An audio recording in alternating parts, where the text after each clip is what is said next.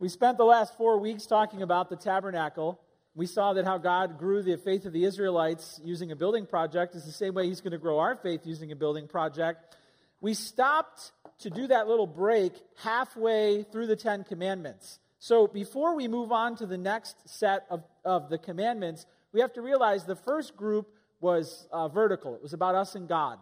And no idols, no other God, right? And rest in Him for the Sabbath. Now we're moving on to more horizontal commandments, which deal with how we apply the law of God uh, to our lives and to our relationships. But before we go to that, before we talk about the law that Moses was given and all the rules and restrictions, I wanted to just take a week and discuss how the law of the Old Testament applies to Christians in the New. We have to do this because we are confused how to apply the whole Bible to our lives, but the Old Testament in particular. When you start reading through the Old Testament, there's some weird laws in there. All right? Some of them are easy to follow, like don't eat bats. Check. I'll obey that one my whole life. You know, but then it's like, what about, you know, ham products? Uh oh, I'm a bacon lover. I'm in trouble. So, and then fabric laws, and then there's also, there's so many rules and restrictions about uh, cl- cleansing of the body. And God's people have to ask, how does this apply to my life? And if we don't apply it correctly, we're going to get very confused about how we approach God and how we please Him. I read a fascinating story about a journalist who worked for Esquire magazine, and he tries these like life challenges, and then he writes about them. For example, he read the entire Encyclopedia Britannica, the whole thing, and then wrote about what he learned.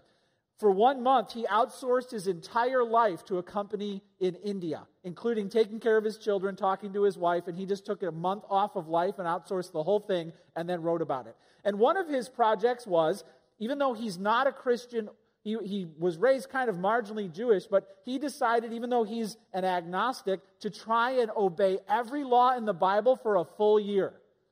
And then he, and then he filmed the video uh, and it became a TED talk. So check out highlights from his report on what it was like to try and live every rule in the Bible for a year.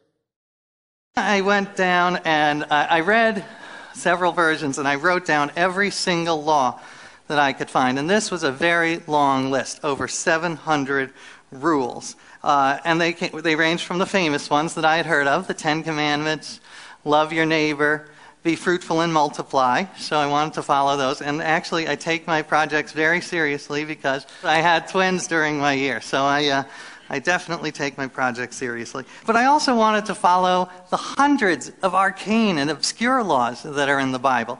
Uh, there's the, the law in Leviticus you cannot shave the corners of your beard. I didn't know where my corners were, so I decided to let the whole thing grow, and this is what I looked like by the end. Uh, there's me reading the Bible. That's how I hailed taxi cabs. Seriously. And this man came up to me and he said, Why are you dressed like that? And I explained my project. And he said, Well, I'm an adulterer. Are you going to stone me? And I said, Well, that would be great. and uh, I actually uh, I took out a handful of of stones from my pocket that I've been carrying around for weeks, hoping for just this interaction. And, you know, they were pebbles. Uh, but he, uh, he grabbed them out of my hand. He was actually an elderly man, mid 70s, just so you know, but he's still an adulterer and still quite angry. He grabbed them out of my hand and threw them at my face. Uh, and I felt that I could, eye for an eye, I could retaliate and throw one back at him. Spending a year not gossiping, not coveting, not lying, you know, I live in New York and I work as a journalist. So this was 75, 80% of my day. I tried to follow everything in the Bible and uh, I failed miserably because you can't. You have to pick and choose. And anyone who follows the Bible is going to be picking and choosing. You see a guy there who is not a Christian, not a religious guy, but just tried to read the Bible and apply it and got himself in all sorts of trouble and confusing situations. How uh, as Christians are we supposed to live out the Bible, especially the Old Testament? Why was it given? What's the point of it? And uh, how are we supposed to process what Moses came down Sinai with? So many questions here, and we could spend a year on this topic, but we need to understand the purpose of the law or we'll use it incorrectly. Let's pray, and then we'll talk about the law and grace together. Father in heaven, thank you for sending the Lord Jesus Christ. We pray that through him we would understand what the law was all about and how we as Christians should and should not try to apply it. Give us a great understanding, Lord, of what you've done throughout history so that we can understand your word, cling to your promises, and have peace with you. We pray this in Jesus' name. Amen. Okay, open up actually to the book of Galatians, chapter 3, verse 21. The book of Galatians, chapter 3, verse 21. Yes, we're going to the New Testament because the New Testament helps us to process the Old. These verses will be projected on the screen as well. When it comes to the law, we understand in the New Testament what the law was all about. But in Galatians chapter 3, verses 21 to 24, here's what it says It says, Is the law then contrary to the promises of God? Now, pause there. The Apostle Paul is asking this question. He was trained in the law. He was a Pharisee. He likely had the first five books of the Old Testament memorized. I mean, he, he would have had all the Awana badges today. He was a scholar, he was brilliant. And he's now asking the question what was the law all about? What was Moses all about? He says, Is the law then contrary to the promises of God? Certainly not. For if a law had been given that could give life, then righteousness would indeed be by the law. But the scripture imprisoned everything under sin you see here one role that the Old Testament had, that the law had. It imprisoned people under sin. What does that exactly mean? It means that when you come into contact with God's law, you see that you have broken it. The law, therefore, convicts you of sin and acts as like a prison guard. Like the law comes up and puts the handcuffs on you and says, You're a lawbreaker. So many people live and think that they're fine with God until they face His word. And then they're like, What do you mean that's a sin? And that's God's word showing you that you have broken God's law. So the scripture imprisoned everything under sin, so that the promise by faith in Jesus Christ might be given to those who believe. Now, before faith came, we were held captive under the law, imprisoned until the coming faith would be revealed. So then, the law was our guardian until Christ came in order that we might be justified by faith. The picture here is people who have come into contact with God's law take an honest assessment of their moral life, realize they're lawbreakers. They are being watched and policed and patrolled by God's word, but they're condemned. They're prisoners. They have no hope of being free because the law has locked them down. Then Jesus shows up with the promises of God and he sets them free from what the law has revealed to them. That's the Old and the New Testament in a nutshell and how the law and the grace go together. The word justified is an awesome word. It means that in God's court of law, you have been declared not guilty. What a moment that will be if that could actually happen. So jot this down. Number one, do you see the problem? The point of the law is to show you the problem. Moses walked down Mount Sinai not with a plan to get you up Mount Sinai. He didn't say, here's 10 steps and then we're all going up. He walked down Mount Sinai with 10 reasons you can't go up there to meet God. And then they were all shaking and they turned and walked away. Do you see the point of the law? The point of the law, the Ten Commandments, and all the restrictions that came after that were God's way of showing you why you can't enter His presence. That's the point. God's Word shows us why we can't enter God's presence. Do you see the problem? The law was given through Moses. This includes the Ten Commandments, the first five books of the Bible. This is what, so when it says the law, it could mean narrowly the Ten Commandments. The law could mean the first five books of the Old Testament. The law could, though, also more broadly mean all the minutiae of commandments in the Old Testament. The law could even refer to the whole Old Testament. There's many ways the word is used. But the point of God's word is to show us why we can't enter God's presence. Here's a picture of Moses. One day, if you're famous enough, they might put you in the movies. And you might have a sweet beard. He, he was ahead of his time with that beard. But look, there he's holding the law and the finger of God inscribed the law on stone tablets. Now, listen, if God sets a mountain on fire, have you been following what's going on in Hawaii? If God sets a mountain to look like a volcano, and then a guy goes up and comes down and his face is glowing, and he's holding things that God wrote with his own finger, I'm not going to be like, yeah, I don't agree with number two. You know, I just, I've got another opinion. I'm going to be terrified. I'm going to listen to what the volcano just taught me about God. Do you understand that Moses came down with the law of heaven and we are all under it? Today we live in a day when people think they can just invent their own morality. You know, they can just invent it as if it could come from their own mind. And there is a law in heaven, and we have all broken it. So Moses is so famous, but what he brought down was just condemnation. He didn't bring any hope. He just brought condemnation and showed us where we stand with him. He's so famous, he was put in the movies. Check out this next picture. He's so famous, they even made a Lego character out of him. Maybe you'll be that famous one day. But he walked down with the law. Jot this down. God's law reveals why I am not welcome in God's presence. That's the point. The book of James talks about looking into the perfect law, the perfect law, as if it's a mirror. And it says that if the man looks into the law and walks away unchanged, he's a fool. And if you look into this book and at the end of hearing God's word, you're like, I'm good. God me, we're good. It's like looking at your face in a mirror and you're covered in like ketchup and mustard and chocolate and everything, and you're like, I'm good, I'm good. You're denying reality. God's law reveals why I'm not welcome in God's presence. It's because I have broken his law. And therefore, I am shackled by the law of God. My relationship to the law is one of bondage. I am under it, and it is holding me captive. And somebody needs to break me free, and that somebody can't be me. The law points us to the promises of God. So the law shows us our guilt, and it also points us to the promises of God. Hey, listen, if you are doing your best to live a good life, if you're doing your best to keep what you know of the Bible, you're on a dead end street. You're never going to arrive in God's presence. The point of the rules in the Bible were never a road to get you to God. If you, if you do your best and obey as much as you can, you'll never get to heaven. That wasn't the point. The point was to show you you can't do it. And just like the guy we watched made a fool of himself trying to follow what's in the. He, you can't. You can't. I'm a big Lord of the Rings fan. And one of my favorite parts in Lord of the Rings is when Aragorn and his crew realize that they have to go through the way that nobody can go through because it's guarded by the dead. Here's a picture of Aragorn confronting the army of the dead. And if you watch the movies, what these dead guys say is the way is shut. It was made by the dead, and the dead keep it. You cannot pass. The way is shut.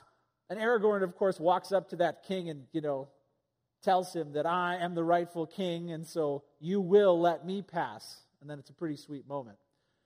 But the point is this trying to get to heaven by following the rules is the same thing as trying to pass through that.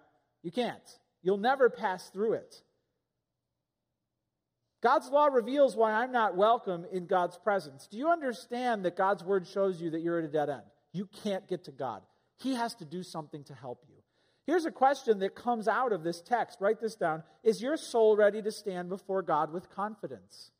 If you understand that God's law puts you under bondage, that you are guarded by the police officer of God's word, that you are held captive because you can't come into his home, do you know that you that something changed? Do you know that you can enter God's presence without fear? And why? It's shocking to me today to see in our world how people are living shameless lives, showing no moral restraint. They think they can believe whatever they want, and they think they can behave however they want, and they think they're going to heaven despicable wickedness, perversion, bondage, addiction. And at the end of it all, they're like, I'm good with God. They have no fear of God because they have rejected his law. And the Bible is clear. They're held captive by the word, they're in bondage, they are handcuffed, and they will not enter heaven. Here's two lies that people believe on their way to hell. The first one is, I'm a pretty good person. And if I were to ask you why you're going to heaven and your answer is, I'm a pretty good person, you're not going to heaven. Good people don't go to heaven because good is not good enough. Good implies that there's much of you that's not good, not perfect. There's much of you that's sinful, and there can be no sin in heaven. If there's sin in heaven, it's not heaven. Good is not good enough. And if you think you're a pretty good person, you haven't read the Word of God. I like what John Stott said. He compared God's law to a sheet of glass. And if you throw a brick and it strikes one place, it breaks the whole window. The same is true about God's law. You can't break it a little. So you might be like, well, I've only broken one part of God's law, but I haven't done all these other things. No, no. You can't break God's law a little. If it's broken, it's broken. Even in human courts of law, it doesn't matter what part of it you broke, and it doesn't matter what parts of it you kept. All right? If you're standing before the judge and he's like, You poisoned your neighbor, and you're like, But I didn't break the speed limit, so what? It doesn't matter what you didn't break. The fact that you've broken the law means you're going away forever, and it could cost you your life. This idea that the good things I've done will somehow get me out of the bad things I've done, that doesn't even work in a human court of law. You can spend 99.999% of your life being a law abiding citizen, but then you run over your boss in a fit of rage that takes two seconds, and it's all over. Doesn't matter how much you've kept the law. If you're a law breaker, you're going to be condemned. We rationalize our sin. We think our good outweighs our bad, but that doesn't work. If you think you're a pretty good person, understand that you've broken God's law. The second lie is, I'm a religious person. I go to church. Uh, Home Improvement was a show that was popular in my day with Tim Allen. How many of you watched Home Improvement with Tim the Toolman Taylor? Dan Aykroyd was on one episode as a priest, and they had a conversation. And Tim said, Well, the way I see it, Father, is you go to church, you get a credit. Fall asleep, you lose a credit. Give some money, you get extra credit.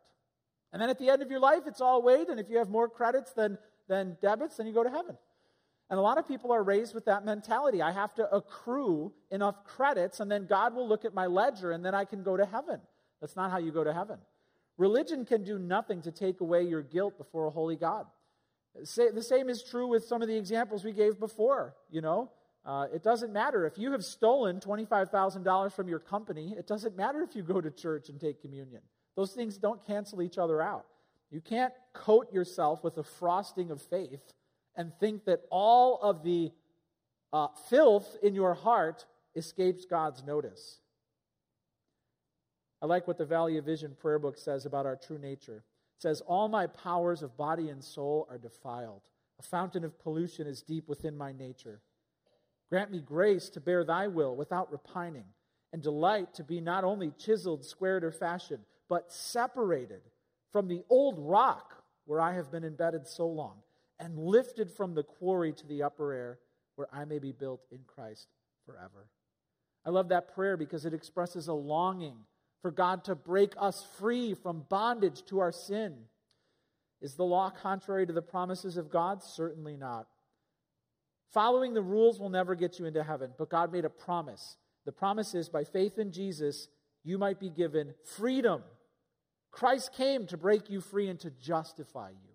Number one, do you see the problem?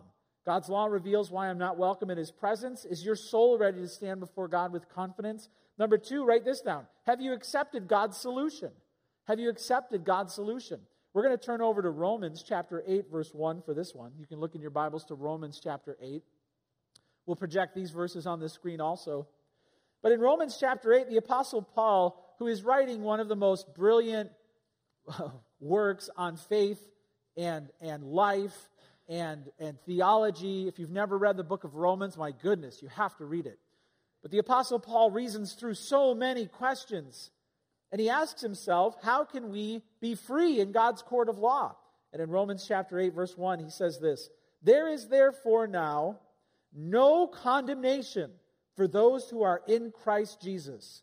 For the law of the Spirit of life has set you free in Christ Jesus from the law of sin and death. Wow, what a promise! Listen, I've got great news for you today. Maybe no one has ever told you this, but your past has been fully recorded in heaven. There are angels writing down everything you have ever done and thought and said. All of the bad is being documented. It's a big book. Imagine if just for a week your sins were recorded the things you've done and said and thought, the good things you've left undone. At the end of that week, you might have like a box with a giant binder filled with the record of your sin. And then at the end of a month, you might have like a dolly filled with boxes. And then at the end of six months, you might have like a truck filled with many boxes. And then at the end of several years or 10 years, you need like a storage unit with all the boxes. And then at the end of your life, there's a warehouse with all of your sin documented. And then you arrive in God's presence and they open box number one, page number one, and let's get started. That thought should terrify you. If you think anything in that record of debt is going to impress God enough that you get to go to heaven, you're deceiving yourself. All your secrets will come out, all of them. Nothing will be hidden. That's a terrifying moment. But I've got great news for you. It says, There is therefore now no condemnation for those who are in Christ Jesus. The book of Colossians makes it clear. At the cross, Jesus bore your sin, which means he took it away and nailed it to the cross. I don't know about you, but when I stand before the judge and all my boxes are behind me and they start opening them, I have confidence that they are going to be empty. Empty. Because there is no condemnation waiting for me in heaven. Box after, there's nothing in this one. There's nothing in this one. They're all empty. Because Jesus took them away. They were nailed to the cross.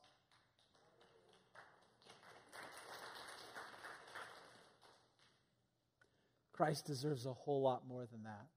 And we'll give it to him in heaven. But if your soul is not stirred by the reality, maybe you haven't feared God yet. Maybe you haven't been honest about your past. Maybe you've buried it so deep for so long, you don't even know what will happen when it's all out in God's presence. There is therefore now no condemnation for those who are in Christ Jesus. For here's another law the law of the Spirit of life has set you free in Christ Jesus from the law of sin and death. That means when you're under Christ, you're under the new law of the Spirit. You're not under the old law of the written code, the old law of Moses. You're under the new law of Christ. For God has done what the law, weakened by flesh, could not do by sending his own Son in the likeness of sinful flesh and for sin. That means that Jesus took on a body. It doesn't mean he sinned, it means he took on a body and he became like us in every way. And then he carried our sins to the cross. He condemned sin in the flesh in order that the righteous requirement of the law might be fulfilled in us, who walk not according to the flesh, but according to the Spirit. The solution is this you need righteousness in you, you need condemnation out of you. When Jesus paid the full penalty at the cross for your sins, God was able to take the condemnation out of you. You were no longer guilty of sin. But there's a problem. You can't just be free of the sin, you also have to fulfill all righteousness. Here's the great news when God looks at you, because Jesus paid your penalty, he sees Christ in you, and therefore he sees you as if you have never sinned once in your life. But even better, he sees you as if you have always done all the right things you were supposed to do. Wow. The two theological concepts there are justification, meaning your sins are taken away, and imputed righteousness, meaning the deposit of Christ's perfect righteousness is placed in you. You didn't earn that. You could never earn that. You can't even wipe a few sins off of your record, let alone go back in history and do all the right you were supposed to do. Do you see how Jesus is the solution? Righteousness can be fulfilled in you only by Christ. At the cross of Christ, we see the solution to our problem as lawbreakers. What the law demanded, Christ delivered. So if you think you're going to, I'm going to keep the Ten Commandments as best, you don't get it. You don't get it. What the law demanded, Christ delivered. Look over there. There's a man who kept the whole law his whole life. What's he doing? He's dying on the cross to pay the penalty for all of our sin. Oh, what do you do with that realization? If you go off and try and do the same, it'll never happen. But if you say, by grace, give me this gift that you have earned, then you'll be saved. I took my son to see the Avengers movie recently. Do you want me to ruin the ending for you? Okay, so in the end, I won't do it. But there we were standing at the ticket counter, and I paid. And then we went to the candy counter, and I paid, and then we sat down. He enjoyed the movie. He got in because I paid. All right. Now, this is very simple. This is how easy it is to understand how you get into heaven. You get in because he pays. Jesus paid, you get in. If you're there pulling out your own good deeds and you think that God's going to be like, all right, that's enough, come on, you know, you don't understand. You can't get in unless someone else pays. Our relationship to the law changed at the cross because Jesus fulfilled the law. Because Jesus fulfilled the law, we are no longer in bondage under the law. Please understand that Jesus didn't cancel the law. it says in Matthew 5:20, Jesus said, "For I tell you, unless your righteousness exceeds that of the scribes and the Pharisees, you will never enter the kingdom of God." Jesus raised the bar. The most law abiding, holiest, most righteous people in the day were the scribes and the Pharisees. And Jesus said, You need to do better than that or you're not getting into heaven. And then they're like, Well, who can get in? And Jesus is like, That's the point. That's a dead end. It's not the way in. Jesus doesn't lower the bar, he perfectly fulfills the law and raises the standard higher than all human capacity. Then he offers you righteousness by his merit, not by your merit. Do you see how you have to humble yourself and abandon your own works based righteousness to get into heaven. You've got to get there. I like what David Bruskus says. He says, The Bible is not a book. The Bible is not a book about rules to live by. The Bible is a book about a person to live for. If you see this as, I got to follow the rules, I got to follow the rules. Nope. You got to follow the Lord. Jesus is the beginning and the middle and the end of God's plan for your life. In Matthew 5:17, Jesus said, "Don't think that I came to abolish the law or the prophets. I have not come to abolish them, but to fulfill them." So Christ is the new law by which every act is measured. When God loves you, it's because he sees his son in you. When God loves you, it's because he sees righteousness in you, because he sees forgiveness in you. All of God's affections for you are bound up in his son which is why the Bible says, He who has the Son has life. Some people think they're going to believe whatever they want and believe however they want and stroll into God's presence, and He's going to say, Wow, it's so great to see you. I mean, you have waged war with me in your heart your entire life, but come on in. And that will never happen. You have to abandon your life of sin and self righteousness and trust Jesus who fulfilled the law for you. There will be a judgment. The judgment will still be based on this book we will all fall short. But Christ died to set us free. So, number one, do you see the problem? God's law reveals why I'm not welcome in his presence. Is your soul ready to stand before God with confidence? Number two, have you accepted God's solution? And number three, then, are you controlled by the law and love of Christ? Let's get specific on how the law applies to Christians today. Is your heart controlled by the law of Christ and the love of Christ? Two very important words. Yes, the Word of God, the law of Christ must control our heart. We're not free to sin and live however we want. You know, well, I'm forgiven of everything, so all my enemies are going to get it because I'm free indeed. No, no, no. We're forgiven. That doesn't mean we should sin, sin, sin because Jesus is just going to forgive it anyway. The law of Christ must govern our hearts, but it's not all about the rules. The love of Christ must rule our hearts too. What is this new law? What is this in Romans 8 2? It says the law of the Spirit of life. What does that exactly mean? There's a few ways that we can take that. In the Great Commission, Jesus said, Go and make disciples of all nations, right? Baptizing them in the name of the Father and Son and the Holy Spirit. And then it says, What? Teaching them to obey what percentage of everything Jesus commanded? All of it. So, my job as a preacher is to help teach you to obey all of it. Everything that the law of Christ, everything that He's commanded. That's a tall order. So, being under the law of the Spirit of life means you are striving to obey everything Christ commanded. And in 2 Corinthians 5:14 it says the love of Christ controls us. So it's not just the law of Christ, I'm just keeping the rules, staying out of trouble, afraid of no the love of christ controls our hearts too which means we're doing which means the things that burden christ's heart burden our hearts too the love of christ controls our heart this is actually a fascinating thought but if you were to define the best of all possible worlds what is the solution to all the violence in the world and all the hatred and all the arguments? What, what's the solution to all the addiction? What's the solution to all the relational strife and the breakups and the divorce. What define for me the best of all possible worlds? There are many competing solutions out there on the market education, we got to get the right guy in office. Our economy needs to provide for the poor. We, no, all of those are wrong. The best of all possible worlds is a world where Christ controls the heart. Love of Christ controls the heart. I'm not talking about robots. We're not puppets. The love of Christ controls our hearts because of what he's done for us and what he means to us. If every heart was controlled by the love of Christ tomorrow morning and you woke up, there'd be no more sin. It'd all be gone. That's the fix. And that's the definition of heaven the law and the love of Christ controlling every heart. So we have new hearts that have been transformed by the love of Christ. So is your heart controlled by the law and the love of Christ? Are you just doing it your way? I'm living my way. Nobody's tell me what to do. In John 1:17 it says for the law was given through Moses, grace and truth came through Jesus Christ.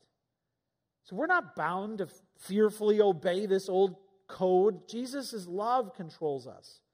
How do we apply the law to life today? Well, understand this. We are not obligated to live under the Mosaic covenant. So the Mosaic covenant that was handed down at Sinai pointed to something greater.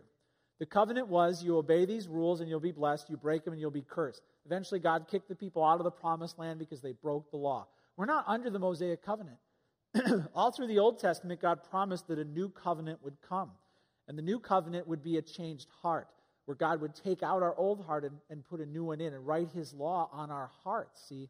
So it's an internal covenant that we are bound by. We're bound by a new covenant. We're also new people. We're, we're not the nation of Israel. Uh, we're not under a theocracy. God is not our king. We're a new people. We're a spiritual people. So, new covenant, new nation, new promises. So, we don't have to look through the Old Testament and be like that, the guy in the beginning. How do I live all of this out? Also, there are some areas like in Mark 7:19 where Jesus just took like all the food restrictions and he just rendered them void. He, he just say he declared all food ceremonially clean which means you don't have to worry about what you eat anymore. God doesn't care. There's not like a biblical diet. That served its purpose. There were many good things that came from all those dietary restrictions, but they pointed to Christ. And when Christ fulfilled all of that, there was no more need for that. In the uh, early church councils, the apostles got together, like in Acts chapter 15, and they started asking, How much of this Old Testament do we apply to the Gentiles? And the answer was not much.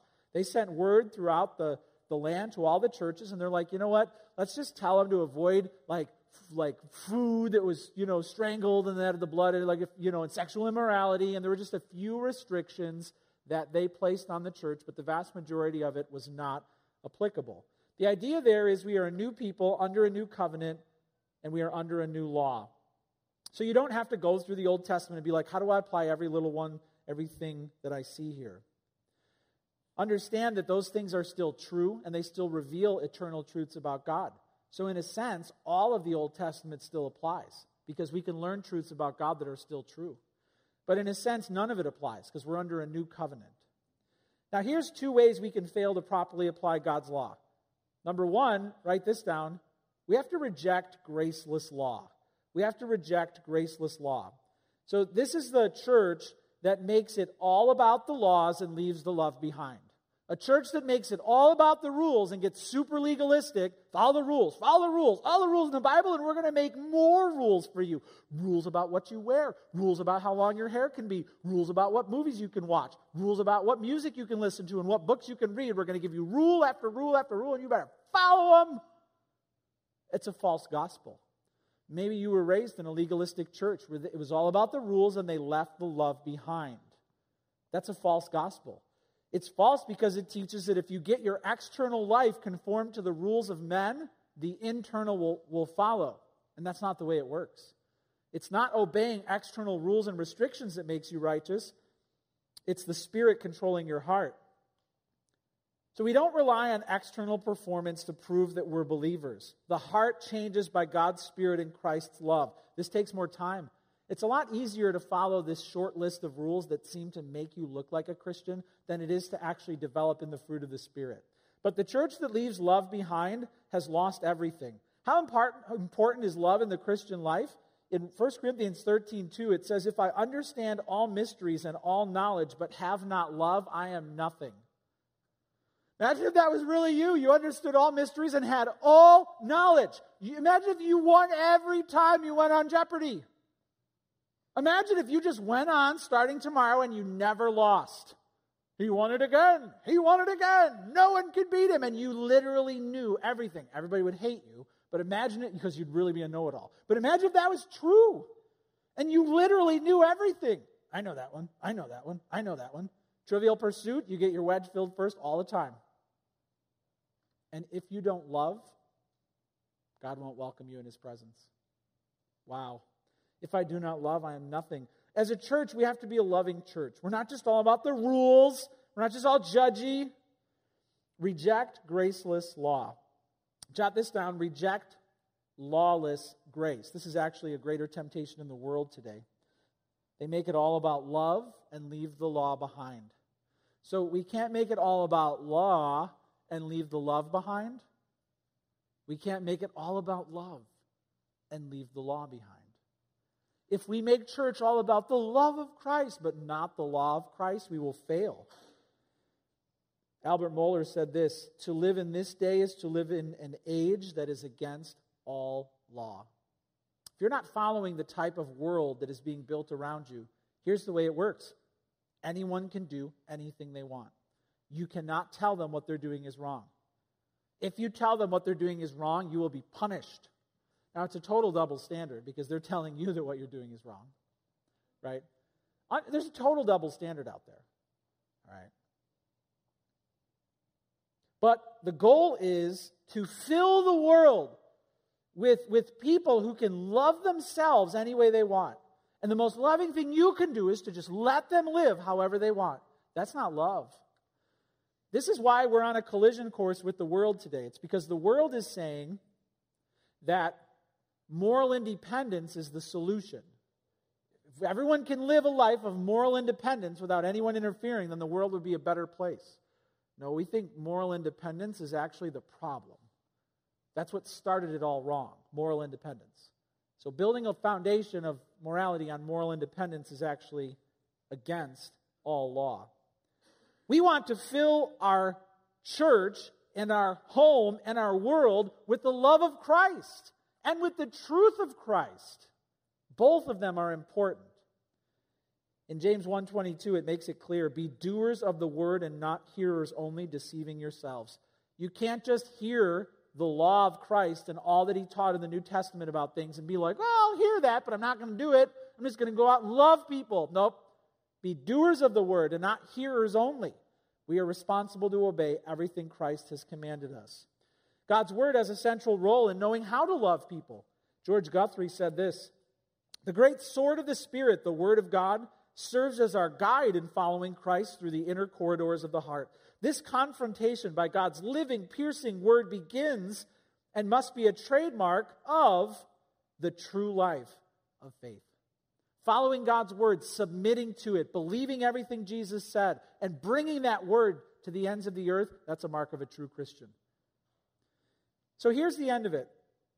What's the relationship between the grace and the law of God? Do you see the problem? God's law reveals why we're not welcome in his presence. And is your soul ready to stand before him with confidence? Number two, have you accepted the solution, which is Christ at the cross?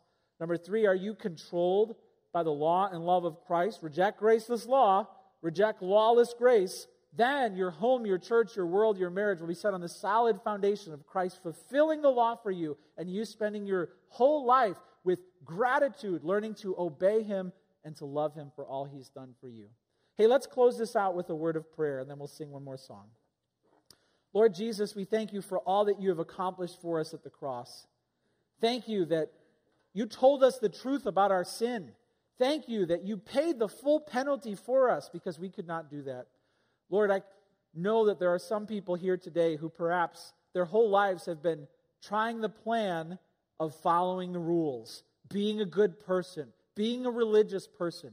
Lord, I pray that there would be some in this room right now who finally turn away from that bad plan, who forsake their own righteousness, who admit their own sin and say, Jesus, save me. Lord, they may just want to say this in their own heart right now Jesus, save me. I abandon my own quest to be a good person.